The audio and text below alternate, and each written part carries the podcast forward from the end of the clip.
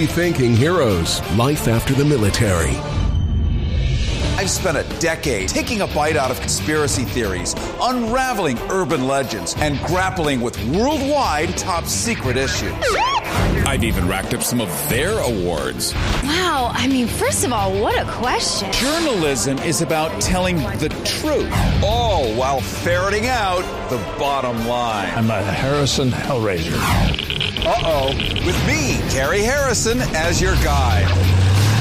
Rethinking Heroes Life After the Military with Carrie Harrison. And it is the top of the hour. Carrie Harrison with you, your new best friend. This is Rethinking Heroes. And on this episode, we're going to ask Can there be a diplomatic end to the Russia Ukraine war, or is the cash register of war profiteering ringing too loudly for saner minds to prevail? Plus, we speak with a Canadian war historian about the drafting of former Nazis into NATO commanders and later university scientists here in the U.S. And as Florida demonstrates to the nation how even people from out of state can now permanently ban books within the state of Florida. Think about that one for about four seconds. We talked to a bookstore owner in Philadelphia about what the founding fathers would say about Governor Ron DeSantis' actively replicating 1933 Berlin here on U.S. soil. Don't forget to subscribe and like Rethinking Heroes wherever you get your podcasts, and you can follow us across all social media simply by looking for Rethinking Heroes. Well, recently a full page ad appeared in the New York Times with the headline, War is a Racket. The ad was signed by 28 former national security officials, including retired generals, uh, admirals, ambassadors, and the ad begins by quoting Smedley Butler, famous Smedley Butler, a retired Marine Corps Major General who's considered one of the most decorated soldiers in all of American history. And in Smedley Butler's 1935 book, War is a Racket, Butler wrote the following War is a racket. you got to love the guy, right? And it is conducted, war is a racket, and is conducted for the benefit of the very few at the expense of the very many. And this is before the end of World War II, because a lot was going on that you're going to learn about today that you were not taught in history class. And I'm just going to underscore that, that you were not taught in history class. I was conspicuously not taught much of world history in my history class. I was taught, you know, George Washington had wooden teeth, uh, rode the Potomac. But my family, which came over on the Mayflower in 1620, the other side came over on Kent Island in 1645, we have family diaries that include George Washington's visit to the farm. A lot of different things happened.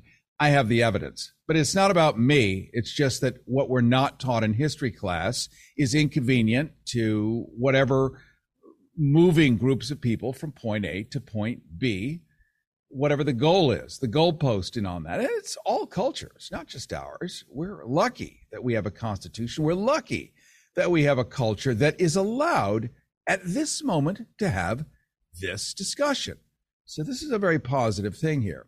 So that New York Times ad uh, in Amer- America's paper of record, the New York Times, it goes on to argue that the U.S. is currently engaged in a quote perpetual war that is draining our resources. Remember, this is a giant ad in the New York Times. The New York Times is not the LA Times. It is not the uh, Daily Gleaner of somewhere in Wisconsin. It is the newspaper of record. It is the voice of the State Department. So if you put an ad in the voice of the State Department that counters what the State Department is doing, everyone on earth knows about it. It is the paper of record and considered so by every country in the world, including, of course, by the New York Times itself. Well, they've been around long enough and they, uh, they put themselves in that position. So here is this full page ad in America's paper of record that says that the U.S. is engaged in a perpetual war, draining our resources, killing our people, and destroying our democracy. The signatories call on the government to end the wars in Afghanistan, in Iraq, in Syria, and to invest in diplomacy and peace building instead. Now, this comes from our own highest ranking military officials. Many are vets, many are active. This comes from our own highest ranking military officials. The ad has undoubtedly sparked a conversation about the cost of war, the need for peace, something everyone is looking around going, well, what about my 401k? Oh, it's gone.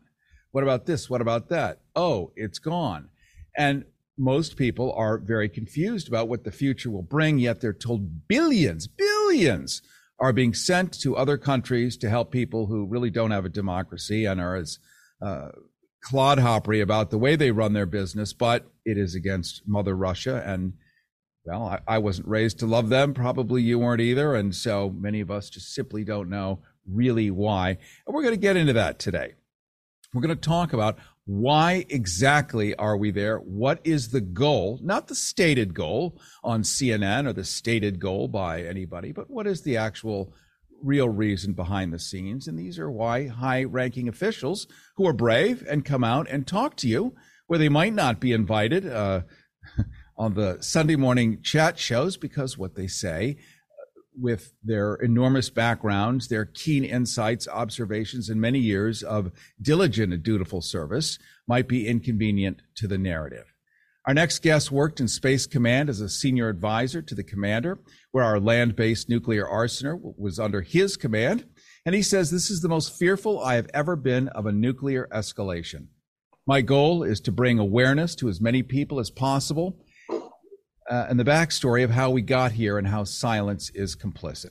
With me is Dennis Fritz, a retired Command Chief Master Sergeant of the United States Air Force. And while on active duty, he served as the principal senior advisor to four star commanders at Pacific Air Force bases, Space Command, NORAD, and held several positions at the Pentagon on the Air Force staff and the Office of the Secretary of the Air Force of the Air Forces for Legislative Affairs. He also served in the office of the Undersecretary of Defense for Policy and as a contracted staff member. Currently, he is the director of the Eisenhower Media Network. Let me tell you what the Eisenhower Media Network is in a nutshell. It is informed by the principles of Dwight D. Eisenhower, uh, I think popularly, uh, many Republicans feel that that's what they would prefer the Republican Party today be. He was the 34th president of the United States, and Eisenhower was a strong advocate for peace and diplomacy. He believed that war was a last resort and that it should only be used as a means of self defense. Eisenhower also believed that the United States has a, ready for this one, responsibility to use its power to promote peace and democracy around the world. Not so cuckoo for Cocoa Puffs if your ears are listening right now. I want to welcome you, Dennis Fritz, to Rethinking Heroes. Well, well, thank you so much for having me, and I hope you can hear me okay. I do. I'm going to ask you to use your bar voice. Not that you've ever been in one, but if you ever were, speak loudly. You'll sound better. I do appreciate you're here. Well, I, am glad to be here, and thank you for that introduction.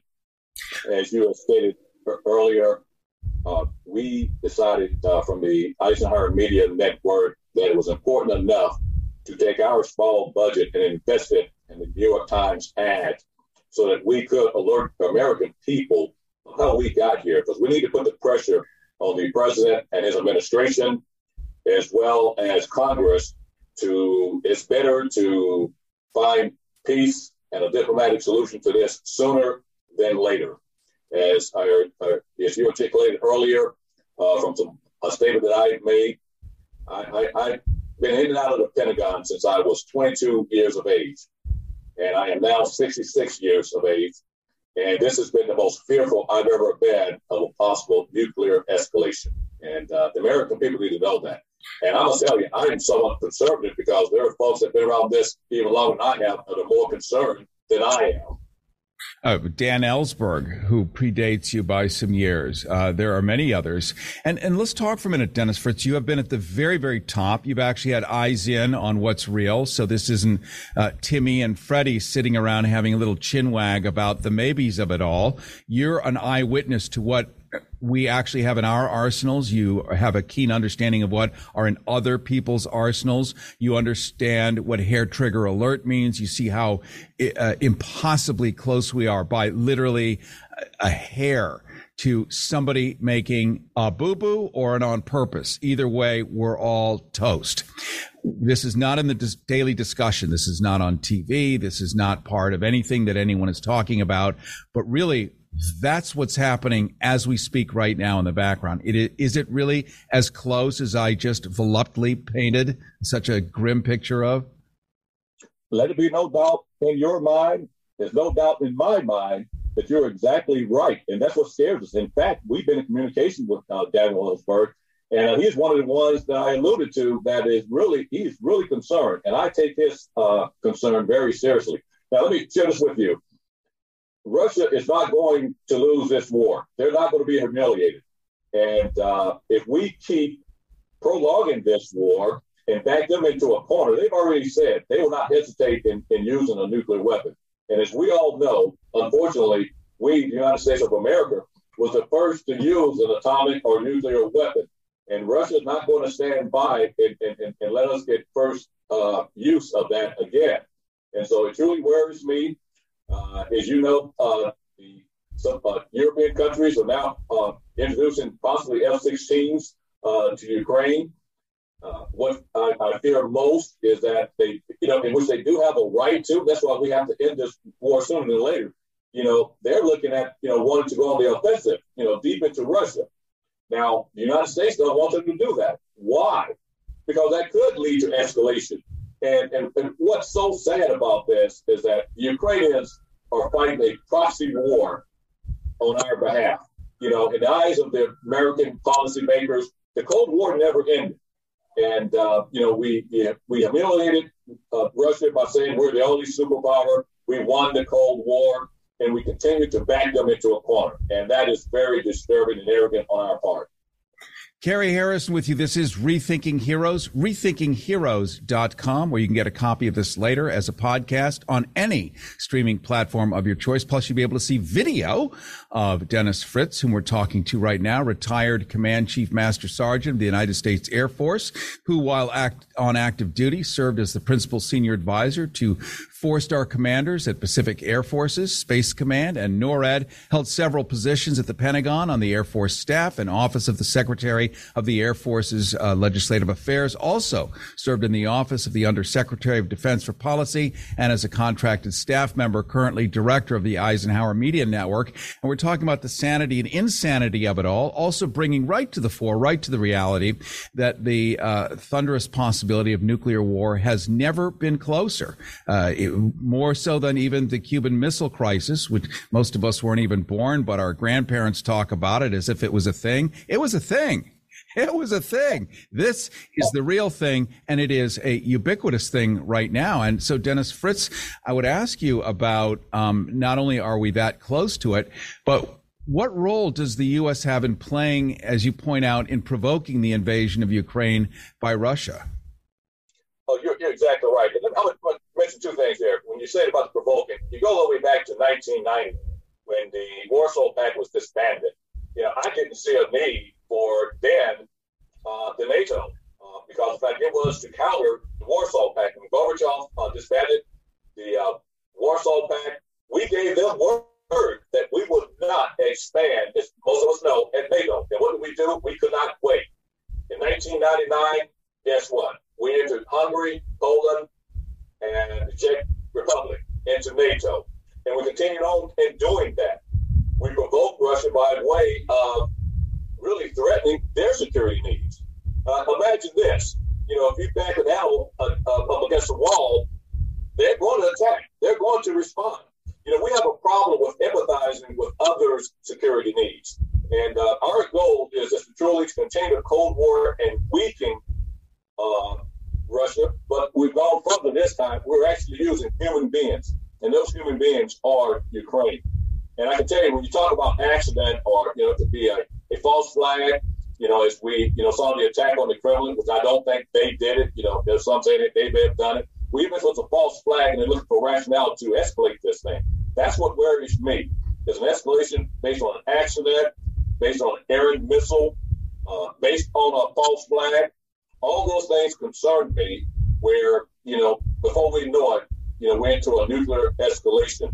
Uh, we continue to uh, cause this to happen by way of, you know, at one time, Russia even asked to be a part of NATO, and we refused that. Why did we refuse that? Because of the fact the United States of America, the country I love so much, I've been around the world and couldn't wait to get back home. But at the same time, it does not stop me from criticizing my country we would not allow Russia into NATO because of the fact we want to be the strong imperialistic one and only superpower of the world. Carrie Harrison here with you. This is Rethinking Heroes, rethinkingheroes.com. We are talking to Dennis Fritz, uh, who it would take about 20 minutes for me to read his CV again, but I'm just going to do a short version. Retired Command Chief Master Sergeant of the United States Air Force, NORAD, Space Command, everybody everywhere ubiquitously is with us today, uh, offering that which you would normally not have eyes into, normally would not have access to. He and his group through the Eisenhower Media Network have placed a full page ad in the New York Times, the newspaper of record for the United States of America, the same place that the State Department expects uh, the official voice of the United States government to be heard. So having that on the same page is might powerful, as they say. So, Dennis Fritz, so far the U.S. has spent or sent $30 billion worth of military gear. That's as of Tuesday. And today is Friday or Monday, whatever day it is today. It's going to be a lot more billions worth of military gear and weapons to Ukraine with total aid to Ukraine exceeding now 100 billion. That's the GDP of many, many nations. War, as it's been said, is a racket. Uh, one that is highly profitable for a select few. And I use that in quotation marks you know, it, it, you raise another interesting point. You know, that's another reason why the Eisenhower Media Network exists. You know, all the money that's being poured into Ukraine, well, guess what? Someone is benefiting from that. And I think it's possibly the military industrial complex. You know, and that's one of the reasons why you know, it really disturbs us that Ukraine is being used as a proxy war on our behalf. And what a lot of folks don't know as we introduce those billions of dollars, that $30 billion you mentioned, you know, usually part of the stipulation is that those weapon systems have to be purchased from U.S. industry. And so that money is going right back into our military industrial complex, who also use that money to fund campaigns of members of Congress and other administrations. And that's why we have this continuous, continuous war, sadly, at the expense of human beings uh, to your point, Dennis Fritz, and looking at your ad and also doing some research. Uh, between 1996 and 1998, the largest arms manufacturers spent $51 million, 94 million by today, on lobbying, lobbying how about a cocktail, Senator? And millions more on campaign contributions. By the way, here's a bag of jewels and a couple of yachts. Have a nice day. And with all this largesse, NATO expansion quickly becomes a done deal, doesn't it? After which U.S. weapons manufacturers have now sold billions of dollars of weapons to all of its new neighbor NATO members, those new NATO members, formerly uh, Soviet bloc countries that were promised in 1990. Was it uh, Baker, wasn't it? Right in front of Gorbachev. Uh, not one inch. We're not going to move one inch into former NATO territory. In return, break up the Soviet Union. Everyone's happy. It did not turn out that way, and here we are today. Is there a fix? Listen, the only fix was going to be, as I mentioned, articulated earlier, we have a, for some reason, we have this arrogant thought of not considering others' uh, security needs and security fears. The only way we're going to end this is, you know, someone asked me, what will it take? Well, it's going to take us coming to the table. And the United States of America to stop this war right now, they can halt everything that Ukraine is doing say, listen, we're going to the table. Sit down and listen to what the needs of Russia are in regards to their security interests and their security fears. I mean, think about this as part of our uh, ad that we put in the New York Times, we put two maps. We put a map, the first one being how Russia is surrounded right now by NATO. The second map is putting the shoe on the other foot. How will we feel? You mentioned the Cuban Missile Crisis a few minutes ago. Well, listen, we were ready to go to nuclear war based on Russia putting missiles in Cuba. Well, imagine if they did that and had missiles other munitions and personnel in Canada and in Mexico, we would lose our mind. But yet, we think we can do as we please. It's okay if we do it, it's a problem if others do it. The only way we're going to end this is immediately coming to the table with us willing to listen to Russia's security needs, Ukrainian needs, and of course, NATO needs. We all have to listen up, and some are going to lose. Well, another thing I'll share with you as well, you know, Crimea, you know, that's going to be a tough one. We're going to have to negotiate that because I don't think Russia's going to give that back to them. But the Black Sea is too important to them and, and their navy. And likewise, the eastern part of Ukraine, the Donbass region, we have Russian speaking Ukrainians. You know, as you probably are aware, there's been a, a civil war going on there for the longest, and Russia uh, did not jump into that uh, because of, of, the fact of the Minsk Accords, and uh, they abided by that. But uh, Ukrainians, they did not abide by that. And so that's going to have to be discussed too. So the only way, the bottom line is that this is going to be resolved is that we immediately say, Ukraine, it's time to go to the table. And oh, by the way, it is important for NATO and the United States to listen to the security fears and needs of Russia as well by us putting the foot on the other shoe. How would we feel if we were surrounded by who we consider an adversary? I appreciate your taking the time to join us here on Rethinking Heroes, Dennis Fritz. Uh, it reminds me as we say goodbye uh, of Star Trek. I just any chance to bring up Star Trek is good. Uh, the great Gene Roddenberry back in the 1960s created the Klingon Empire. We know exactly what that was. It was the Soviet Union, and it was the you know the ultimate foe. Yet there was a Russian on the bridge. I mean, he was showing that you can actually like make stuff work, and even he was willing to deal with the Klingon wants. Bring them to the table. Find out what they want. If Captain Kirk can do it, we can do it. And we have captains like you, Dennis Fritz. Thank you so much. Dennis Fritz is a retired commander, chief master sergeant of the United States Air Force. While on active duty, served as a principal senior advisor to four-star commanders at Pacific Air Forces, Space Command, and NORAD. Held positions at the Pentagon on the Air Force staff and the Office of the Secretary of the Air Forces for Legislative Affairs. Also, Office of the Undersecretary of Defense for Policy and as a contracted staff member. Currently, director of the Eisenhower Media Network. Very much appreciate your coming on, my friend. Carrie Harrison with you coming up. We're going to be talking to a Canadian historian named uh, Matt Ehret, and he knows way more than most of us. And of course, education systems differ wherever you're standing and located.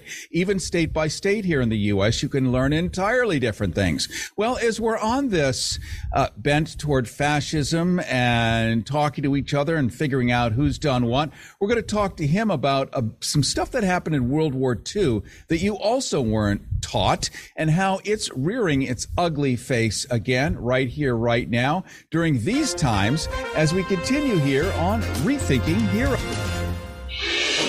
Rethinking Heroes with Carrie Harrison. Life after the military. RethinkingHeroes.com.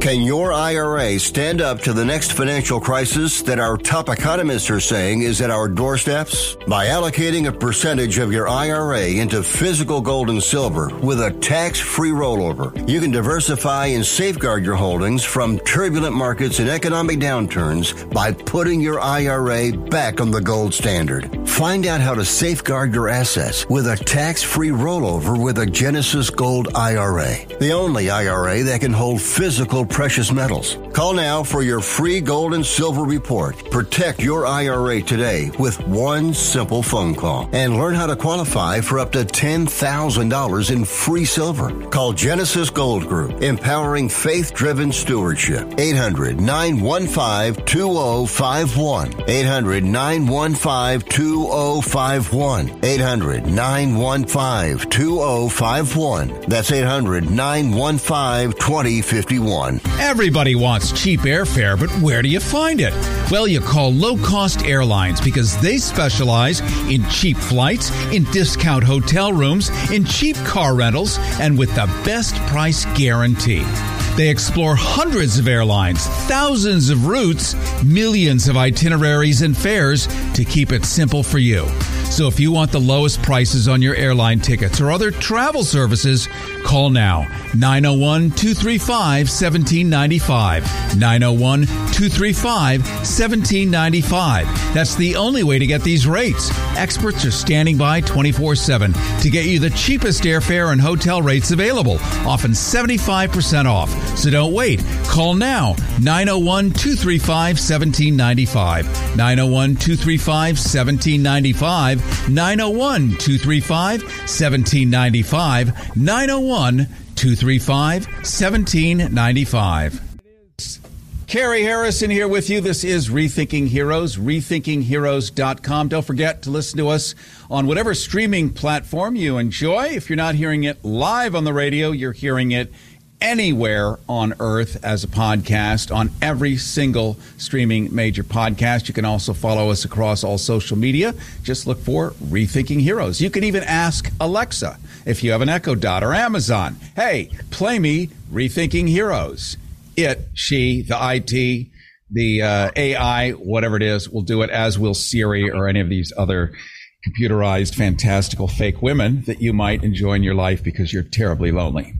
Sorry about the sarcasm, but I have friends who actually admitted that to me the other day, and I thought, really?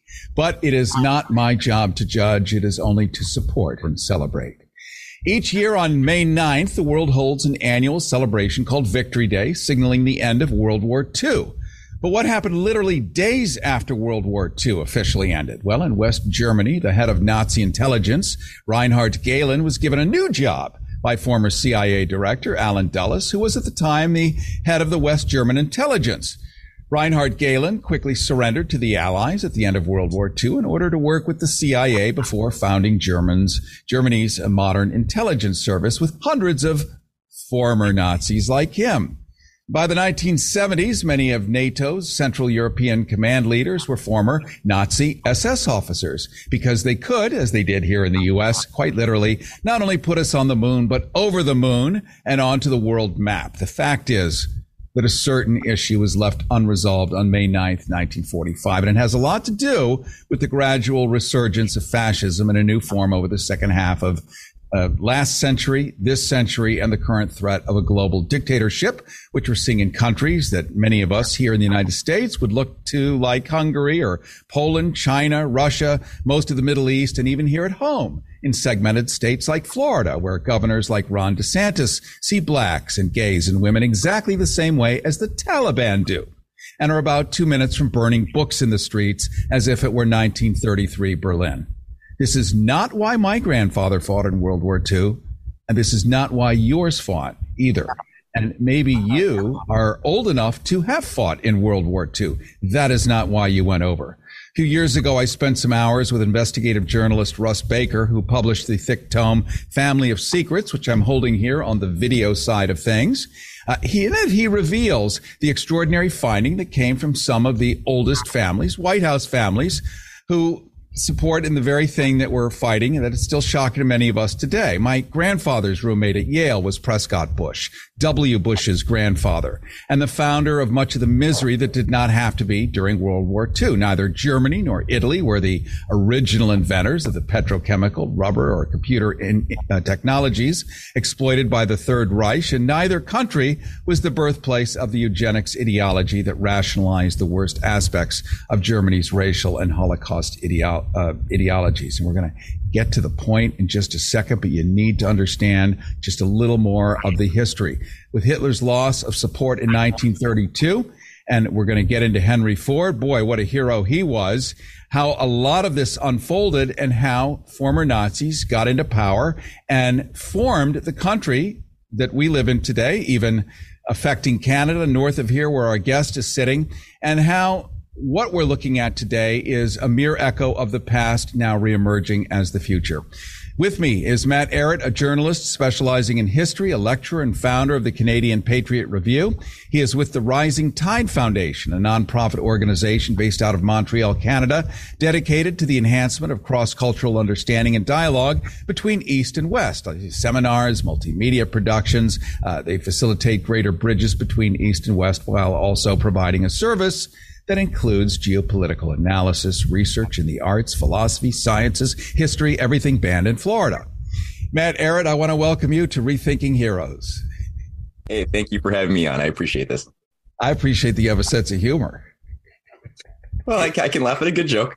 so, yeah, you have to, right? I, I didn't quite anticipate that, but it, it's good. This is this is a nice way to ease into a conversation that's that's going to feature a lot of material that's not not easy to laugh at. So it, it's a good way to sort of put a bit of sugar around the uh, the medicine.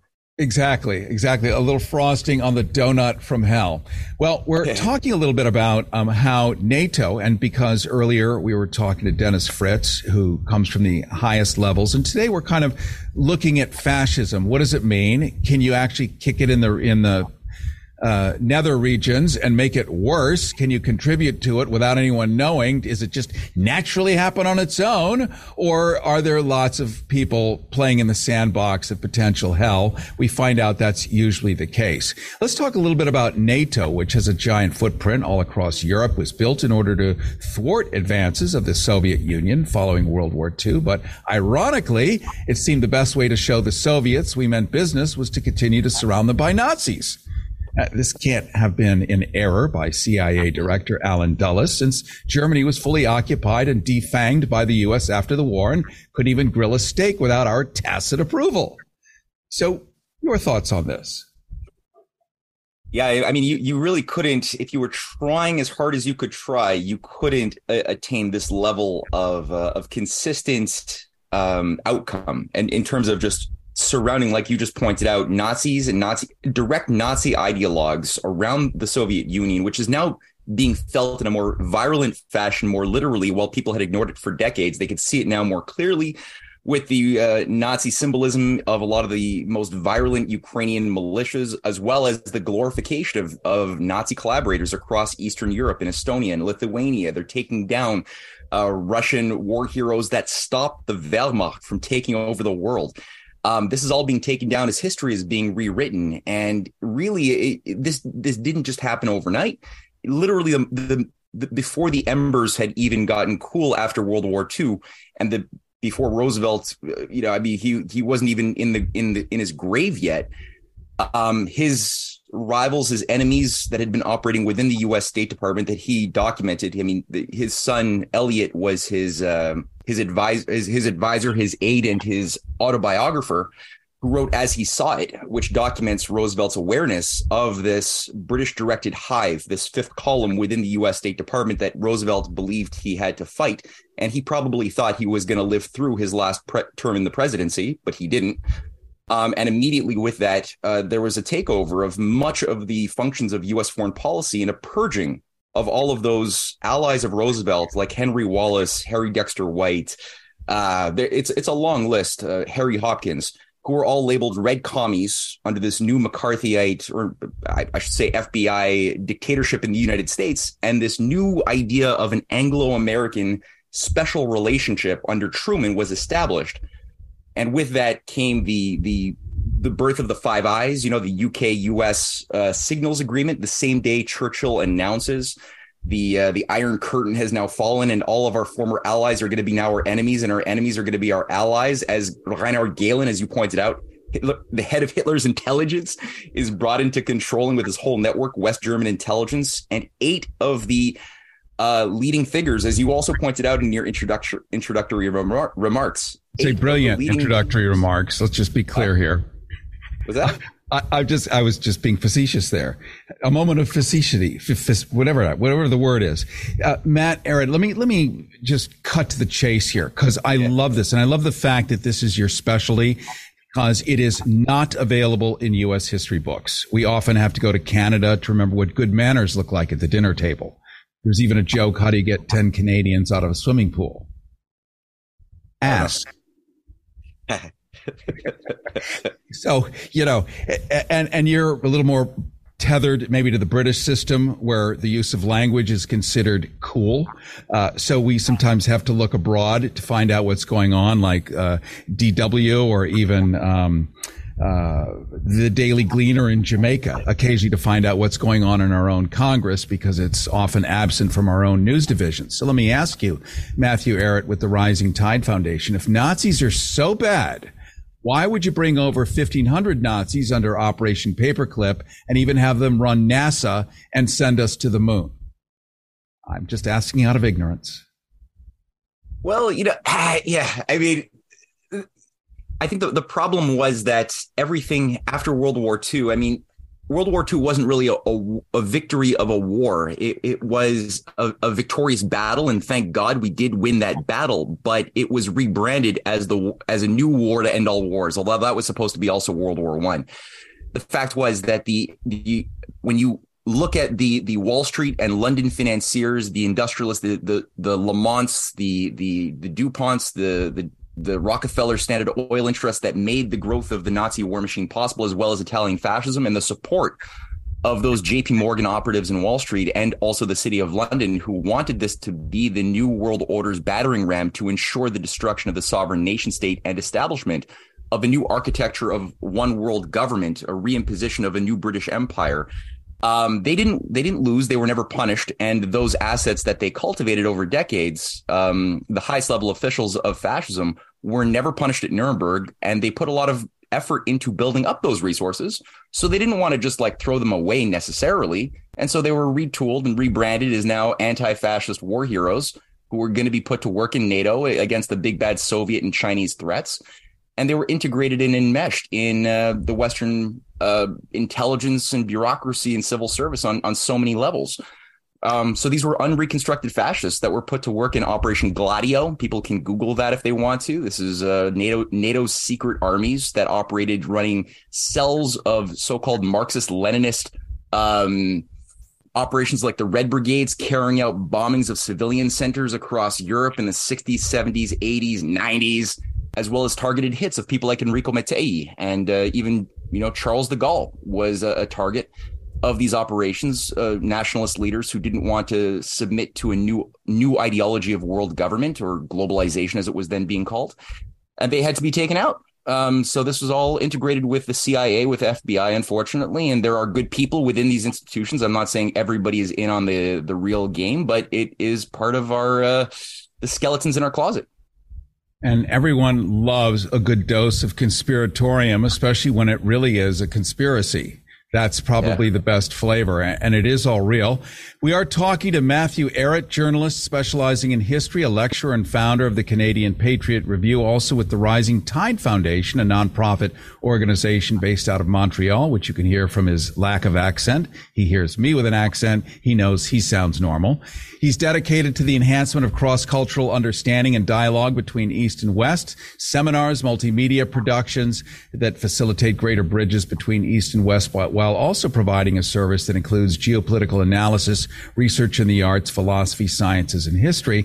And Matthew Ehret, um, I know a, a, wee bit about these former SS guys leaking out in that I went to boarding school in Switzerland. Um, and the house father of my dorm at the time, and he was a very old man, was a former SS officer living in the luxurious neutral country of Switzerland. And um, should we say he was firm, um, not much fun, but efficient, and uh, just you know played along. And I saw this guy. He was bald. He had a scar on his cheek. I mean, classic, looked like an Ian Fleming character, and walked with a limp yeah, almost the monocle. And he was the retired ski coach. So he was one of these guys you've seen in former black and white films skiing into Norway dressed in white with a Schmeisser MP40. That guy, now an old man. But you know, he, he can eat a steak and he holds his fork in the proper hand. And so we're just going to look the other way. And I just remember how generally appalling the house mother of the youngest students, who's an old lady too, was Rommel's former nanny. Clearly she needed a job. So this stuff is not so mysterious to you because this falls in your wheelhouse, your bailiwick of what real life looks like. But the rest of us, we still grow up in myths and BS and nonsense so that we can feel good about everything, I suppose.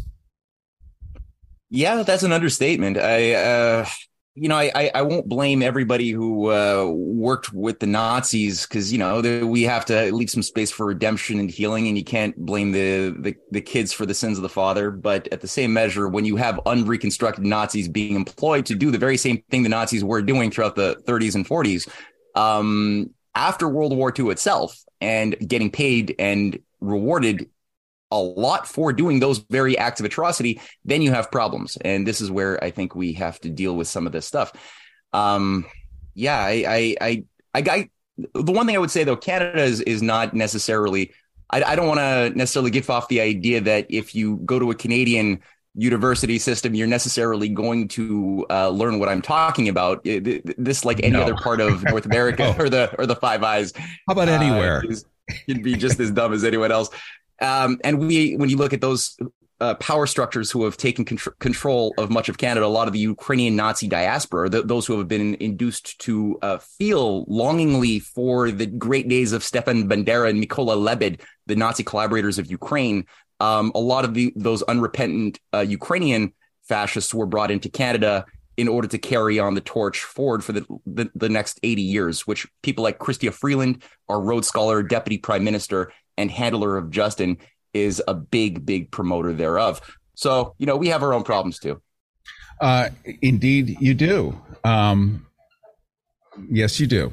But you have a great train system compared to Amtrak. So I'm just I'm just making you feel comfortable as you visit here in the U.S. because we've said very bad things about you for a long time. So I'm trying to make things right. Uh, speaking of not punishing naughty people during that time, there was Henry Ford. Henry Ford. Now, he was somebody I was taught about in my history books. He gave us the conveyor belt. He created the Model T, even priced it so that his own employees could buy it. What's not to love about Henry Ford? End of statement. Move along. Nothing more to know. Well, did you know that Henry Ford did more to undermine the Allies than any of us who ever taught in our history classes? Even Hitler wrote about Henry Ford in Mein Kampf celebrating Ford's unwavering financial and emotional support of the Fuhrer. So how did Hitler even learn about Henry Ford? Well, Ford's pamphlet, The International Jew, the world's foremost problem, it was called, drew him to the attention of Adolf Hitler. And Hitler told the Chicago Tribune back in 1921, yes, Hitler was interviewed by the Chicago Tribune at the same time when Henry Ford was going to run for president. Hitler said, quote, I wish I could send some of my shock troops to Chicago and other large American cities to help. And how Hitler almost got access to U.S. radio via Henry Ford is another conversation. Another time, then we'll talk about the birth of the FCC and what was actually going on in the background. So much history that we don't know about. And that's why we're devoting today and Rethinking Heroes to just giving you some perspective so that you can better navigate the future. So let's, uh, sort of uh, tail off here, Matt Ehret, with NATO having former SS guys in there. Uh, we had uh, a Nazi put us on the moon who died a hero uh, in a convertible with a ticker tape parade on color TV. Um, I mean, pretty extraordinary stuff. Uh, and all of this other stuff. So the people in charge are not the people we think are in charge necessarily. And the wars that we're fighting may not necessarily be for the purpose that we're told. From your perspective, where you're sitting in Canada, Russia, Ukraine, what is that about? We just heard from the U.S. side. How about the Canada side?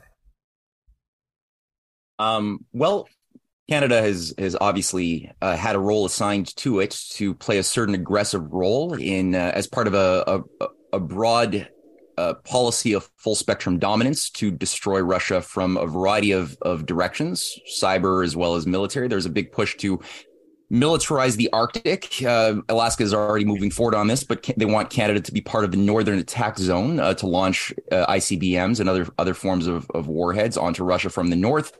Just like what has been happening with the expansion of NATO and the installation of anti ballistic missile shields along the southern perimeter, which could easily turn offensive. They've got the same thing around Russia's Eastern Front in the Pacific, which is both targeting China as well as Russia, in the growth of what's called the Pacific NATO or uh, global NATO increasingly.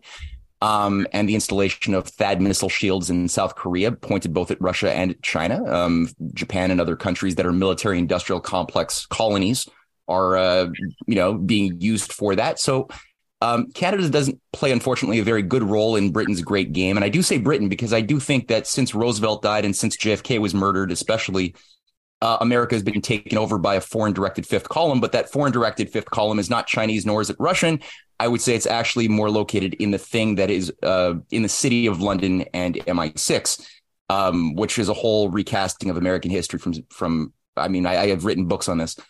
Um, but I, I, don't think that currently we're playing a good role, though feasibly, if we had a change in paradigm, we could benefit greatly from the emergent multipolar alliance of Russia and China that have created a new security and economic system that would be much more beneficial to the interests of Canada and the United States and even Britain. Um, if we chose to play along with new rules of the game more viable and more based upon win win cooperation and building bridges instead of burning them down. Perfect ending.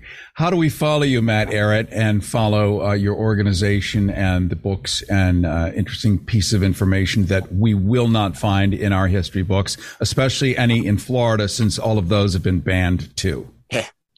Well, yeah, I guess the, the best thing would be to go to CanadianPatriot.org and all of the paperbacks or PDFs or Kindles that people want to pick up are easy to find there of all of the books, um, as well as the Breaking Free of Anti-China PSYOPs report that I just produced with my wife uh, about a month ago. So that's all available. Uh, RisingTideFoundation.net, also pretty good. All right. Appreciate it very much. We've been talking right now to Matthew Ehret, journalist specializing in history, lecturer, and founder of the Canadian Patriot Review with the Rising Tide Foundation, a nonprofit organization based out of Montreal, Canada, dedicated to the enhancement of cross cultural understanding and dialogue between East and West, uh, using seminars and multimedia productions that facilitate greater bridges between East and West while also providing a service that includes geopolitical analysis, research in the arts, philosophy, philosophy, sciences, and history. I appreciate your coming on today, my friend.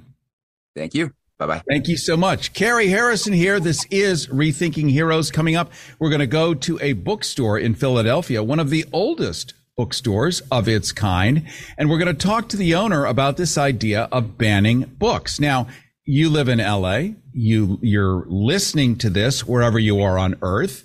Really, where you are, people are not banning books or look threatening to burn them because this is not 1933 Berlin, except in one of the most important states of the Union, other than California, Texas, size wise, Florida. Massive state. The governor there has extraordinary powers because his governorship, his power uh, structure is more or less based on a governor of, say, the Bahamas back during the days of piracy. The governor can just declare the law and the legislature, whom he handpicks, as he has handpicked everyone else, just rubber stamps it. And Bob's your uncle. Well, right now, women, no woman, uh, has much range of motion. Abortions are off the table. If you're black, well, critical race theory says we can't discuss in a Florida school that there was such a thing as slavery. And if we do, it wasn't so bad. Why, after all, you got a free boat ride from Africa to America and didn't have to pay for passage. It is so cynical and so vile. If you're gay, well, you're gone. You're toast already. Uh, medical services have been pulled. Doctors are being told they no longer have to treat them, despite the Affordable Care Act. Um, if you just swapped the word, by the way, gay with something else, let's say uh, you said you didn't have to treat Jewish people. Well, I think there'd be a big reaction, or you didn't have to treat black people. Um, but somehow, Ron DeSantis, a failed former history teacher, is banning books that are about history. They've even banned Tolstoy and they have banned Mark Twain. They have banned James Bond. Oh my. And it just gets worse and worse. So coming up in a couple of minutes, we're going to go to a bookstore and we're going to find out is banning books an act of patriotism? Would the founding fathers in Philadelphia have said, what a great idea. Why didn't we think of this? Instead, we just fell into this stupid First Amendment, which we really probably regret. We really wanted to have a state religion and no books. We'll find out in just a moment. Rethinking Heroes with Carrie Harrison. Life after the military. RethinkingHeroes.com. Everybody wants cheap airfare, but where do you find it? Well, you call low cost airlines because they specialize in cheap flights, in discount hotel rooms, in cheap car rentals, and with the best price guarantee. They explore hundreds of airlines, thousands of routes, millions of itineraries and fares to keep it simple for you. So if you want the lowest prices on your airline tickets or other travel services, call now 901 235 1795. 901 235 1795. That's the only way to get these rates. Experts are standing by 24 7 to get you the cheapest airfare and hotel rates available, often 75% off. So don't wait. Call now 901 235 1795. 901 235 1795. 901 235 1795. 901 235 1795. Can your IRA stand up to the next financial crisis that our top economists are saying is at our doorsteps? By allocating a percentage of your IRA into physical gold and silver with a tax free rollover, you can diversify and safeguard your holdings from turbulent markets and economic downturns by putting your IRA back on the gold standard. Find out how to safeguard your assets with a tax free rollover with a Genesis Gold IRA, the only IRA that can hold physical precious metals. Call now for your free gold and silver report. Protect your IRA today with one simple phone call and learn how to qualify for up to $10,000 in free silver. Call Genesis Gold Group, empowering faith driven stewardship. 800 915 2051. 800 915 2051. 800 915 2051. That's 800 915 2051. And it is Rethinking Heroes. Carrie Harrison with you, rethinkingheroes.com. Don't forget to follow us across all social media. Just look for Rethinking Heroes. You can also uh, hear us as a podcast on every single major streaming platform. Well, with me right now is Catherine Millen. Am I pronouncing that right? It's actually Mylan. Mylan. And she is mm-hmm. one of the managers at Giovanni's Room, the longest running LGBTQ plus and feminist bookstore in the United States, established way back in 1973. And it's during these times that the staff is celebrating 50 years of accessibility to and advocacy for queer, trans, and feminist literature, as well as maintaining a queer physical space in a rapidly digitized world. Well, translate this into basically any street in LA, Chicago, New York, San Francisco, Miami, London, Rome, Paris, Zurich, Berlin, and on and on and on. That's the kind of literature that's featured there, and those are the people looking at it. But in some parts of America, this seems impossible, particularly after recent years in which we are told that America is a white guy country and the rest of us are just visiting. So, Catherine Mylan, I want to welcome you to Rethinking Heroes, and I appreciate the fact that you run a bookstore in a state where I'm standing right now where it would not exist. well, thank you very much for having me on. As a white guy myself, I could tell you I am not visiting. In fact, my family came over in the Mayflower. Uh, it's truly unpatriotic people, I believe, unpatriotic people who are burning down our democracy that are the visitors and should rethink their visas. That said, uh, you have a bookstore that speaks to the human condition, the human condition that's been around since Alexander the Great, since been around since Plato, Socrates. Plato wrote about it in his dialogues. So this is not some new phenomenon, but it seems to be popular again as it was 80 years ago. And somehow now you're fighting not only to fight the digital world, but just to fight to have the freedom to have your books, I would think. Uh, I wouldn't categorize us as fighting the digital world. I think we're, we're trying to find a way to exist in peaceably alongside it. Yes. Well, books on paper are awesome. Uh, there's nothing happier than holding a wood pulp tome in your hand and flapping it around in the subway or being spotted as a Starbucks as a reader and writer. And many of us right now are wondering, let's say Florida, and Florida is only that important because the governor of that is running for the president of all the humans of this country, 370 million people. And if he were to be president, uh, bookstores such as yours, the oldest of your variety since uh, the early 1970s, I don't imagine he would be wanting to put neon lights and a turnstile in front of it. Uh, I'm wondering, is this top of mind in Philadelphia as it is in Florida, for instance? Oh, absolutely. Um, I think it's on top of at least the LGBTQ plus community on top of everyone's mind. Everyone's looking at the legislature that's being passed or the bills that are being proposed and thinking, how does this affect us as a community? So, what do we do to reinvite people to know that Samuel Clemens and uh, the great L. Frank Baum, who gave us The Wizard of Oz, who was not writing about Dorothy and lions. He was writing about the Silver Standard, or the great um, Jonathan Swift with his Brobdingnagians and Lilliputians through Gulliver's Travels, not writing about giants, but writing about the King of England. That these written words, that you house these written words and keep them safe and available for all of us to see. What can you do to re-inspire people to, to fight, to hold on to these books and not let them get burnt or banned? I honestly think that all of that, I mean, all the things you're citing, all the the great figures of literature and the great figures of imagination that they've created, they speak for themselves. So our job really is to maintain our space. Our job is to keep our doors open, our space is accessible and pleasant, and to keep awareness that we are an option, that we are a resource. That's really the best that we strive for. So people from out of state, let's take Florida again. I don't know how many times I've said that name in one hour, but let's say they can't get these books anymore because they can't.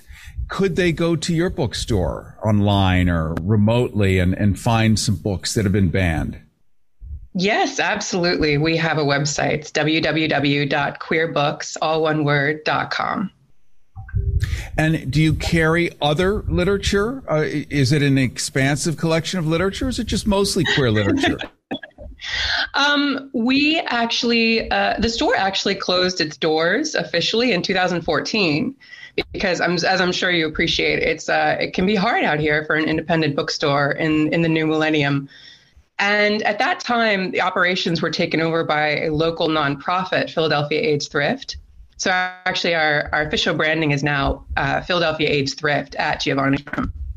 And we operate on a model of half thrift and used items. And then we also have new literature. And I'm afraid all the new literature is uh, oriented, but we do carry used copies of everything from Dan Brown to Jeffrey Eugenides to uh, Margaret Atwood. Margaret Atwood. Now, there's someone I want to have mm-hmm. dinner with. I want to buy her dinner. I want to buy her a hotel room. I want to buy her a fluffy pillow. There is a superhero. and if you don't know the name, you can go to Hulu and watch, I mean, read the book, go to uh, mm. Catherine, you know, uh, Milan and buy the book. But otherwise, you can see it on Hulu, known as, oh, what is it? It's uh, Handmaid's Tale. I mean, Handmaid's Tale. And yes. the sequel called The Testaments. The Testaments. Okay. I mean, that is the zeitgeist mm-hmm. of today. If you want to relate to what's going on around you and see where it might go if it is left, left unchecked, then you need to read Margaret Atwood, which you can get. Where again is your store for those who are dealing with banned books? What's your website? We're in Philadelphia. We're right by the neighborhood. We're at 345 South 12th Street. And what's your website for people who might have to do it online so you don't get arrested for leaving the state? www.queerbooks.com. All right. I want to thank you so much, Catherine Milan. Thank you for coming on. Her bookstore that she works with is called Giovanni's Room, one of the longest running LGBTQ plus and feminist bookstores in the United States, established in 1973. Thank you so much for coming on Rethinking Heroes. Thank you. Carrie Harris with you. This is Rethinking Heroes, rethinkingheroes.com. Looking forward to seeing you next week. You can get a podcast, see the video of this and every other show at rethinkingheroes.com. Don't forget to like us and subscribe to us on all major streaming platforms, even the minor ones. And I want to thank Gary Baca. I want to thank uh, Steve. I want to thank everyone who helps work on the show and make it possible for you. And I look very much forward to seeing everybody next week here on Rethinking Heroes. Rethinking Heroes with Carrie Harrison. Life after the military. RethinkingHeroes.com. Copyright Audiences United LLC. All rights reserved.